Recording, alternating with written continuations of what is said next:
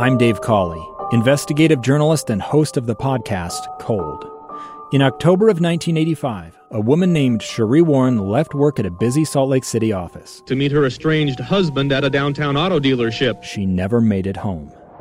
Sheree's car surfaced weeks later in Las Vegas. In the parking lot of a hotel casino. No one knows how it got there. Strange. It was strange. Both Sheree's estranged husband and her boyfriend raised suspicion for investigators. I kind of thought that he might have done something. But no arrests were ever made. In Cold Season 3, we dig into double lives, make new connections in the case, and examine the difficulty raised by reasonable doubt. We want answers just as much as anyone else. They have creeps like that now, too, so nothing's changed. That's the new Cold Season 3 The Search for Sheree, now available anywhere you get your podcasts. Election night. In total, there are 23 state primary races. And this is KSL News Radio special coverage of early results. Decision 2022 with hosts Jeff Caplan and Scott Simpson on KSL News Radio. Much of the attention this campaign season has been on the top of the ballot, the race for U.S. Senate. Mike Lee, Becky Edwards, Ally Isom. Scott, this has been a clean campaign. It has. You would expect in, in sort of a challenge that you would have uh, uh, the potential for some skullduggery, but they they have been all acting and treating each other very appropriately, saying difficult things, but but acting appropriately. And joining us live on the KSL Newsline now is U.S. Senate candidate Ally Isom. Ally, Scott Simpson here. How are you?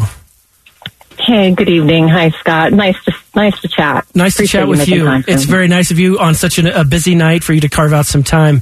Uh, w- one of the um, first of all, congratulations on your campaign. I, my observation, I think I've said this to you before, but your ability to gather signatures uh, the way that you did was something that I thought was impossible. Uh, and but so, congratulations on that.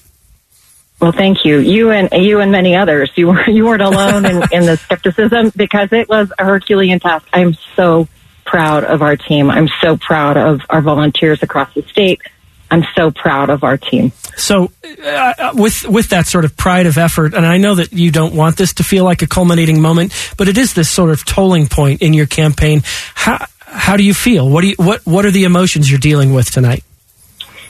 Oh, there's a there's a whole multitude of feelings right now. I'm I'm proud and I'm exhaling just a little bit that we've we made it to this point. Um, you know, there's there's something surreal about your own name on the ballot, and um, and it feels really important that we've had this conversation in the past year that I've been in the race. Um, you know, when we got in the race, there were several reasons that I was running. One was to win the seat, but also to model a better way to have the dialogue and to pivot the Republican Party back to its core principles. And I think those things are, are important and, and people are ready for a different kind of conversation. And I feel so grateful that that was not just hope filled rhetoric, that it was actually possible. Um, we we feel like we have had a better dialogue and we feel like we've reminded people that the Republican Party stands for principles and ideas, not just personalities and culture wars. You've been to every corner of the state, every nook and cranny. What are the themes that you've been hearing from the Republican voters as you've traveled around? Yeah, it's actually been the best part of the campaign. When we started, I committed to walk in every Utah city and town, and so far we've been to 125 of them and uh, walked with everyday Utahns. And the themes are pretty consistent the first and foremost is the economy. I mean, they people care about inflation and our national debt and getting it under control, passing a balanced budget amendment and the spending reduction, and finding a way to open up domestic energy sources. Um, second, the, the water issue is is statewide. Our delegation needs to be on the same place in the same page so that we don't have north against south or rural versus urban in terms of defending and protecting our our water resources and and our infrastructure needs for water. Um, and then when it comes to energy, not just opening up reserves for the sake of inflation, but restoring global energy leadership because a strong country is a safe country. And those are the three themes the economy, water, and energy that I hear statewide. It sounds like Republican meat and potatoes to me.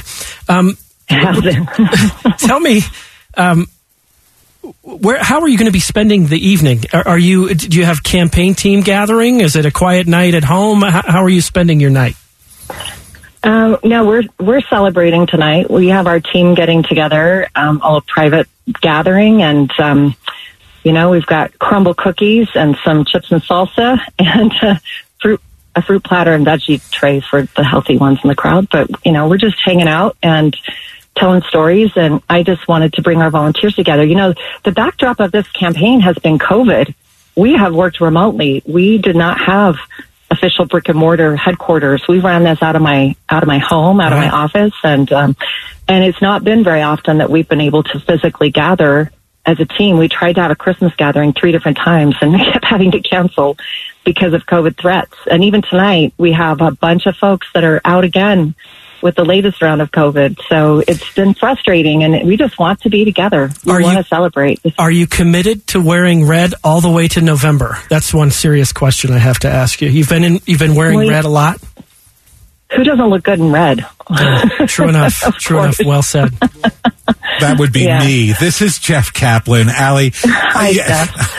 listen, you've been all over the state to virtually every town. Simple question for you after meeting all those voters. Are Utahns angry right now? You know, um, people are people are angry. They're they're tired.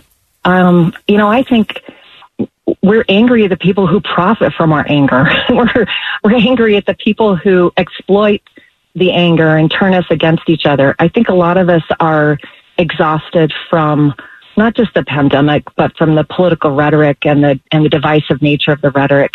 What I'm finding increasingly, though, I have to tell you, walking with Utahns across the state has actually given me a renewed sense of hope for humanity. And, you know, when people feel disconnected and frustrated, I tell them turn off cable news and come walk with me in these communities with farmers and ranchers and Main Street business owners, entrepreneurs, parents and teachers. You, you know, your your hope is restored in humankind when you see there are so so many good people doing amazing things in this state, especially in these little towns when you meet the mayor and the town clerk. It's often a woman and she often knows everybody and all the history and she's protecting all the cultural artifacts that the city owns and you know you start to gain an appreciation for the richness and the and the beauty of our state and I just I feel more hope filled than ever.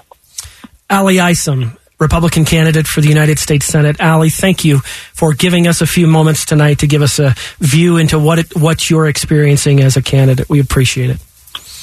Well, thank you, Scott and Jeff. Thanks for making time and for covering this race and for giving us a chance to give voice to um, a, a, new a new message for the Republican Party. Thank you. Congratulations on your campaign. Uh, we're waiting for results. They should come shortly after eight o'clock. At least the first tranche of results. We understand those would be mail-in ballots that previously arrived in the hands of the county clerks. That should be sometime shortly after eight o'clock tonight. Yeah, and I it, it is. Uh, going to come quickly. The, it, you know, the old days we used to watch these kind of ge- geographically trickle in. That doesn't happen anymore. It's no, big, it's big data dumps. Plop, and that's it. Let's talk about some of the other races while we have a moment here. Uh, the first one I want to mention, dare I say, is a race in the Democratic Party. Yeah. There's also there's a, a, primary, right? There's a couple of those. Uh, Utah Senate District number nine, Senator Derek Kitchen, who's been making a lot of headlines of his own lately, is running against Dr. Jennifer Plumb. These two have met before, have they, they have, not? yeah. I think four years ago they were in a primary for this same seat.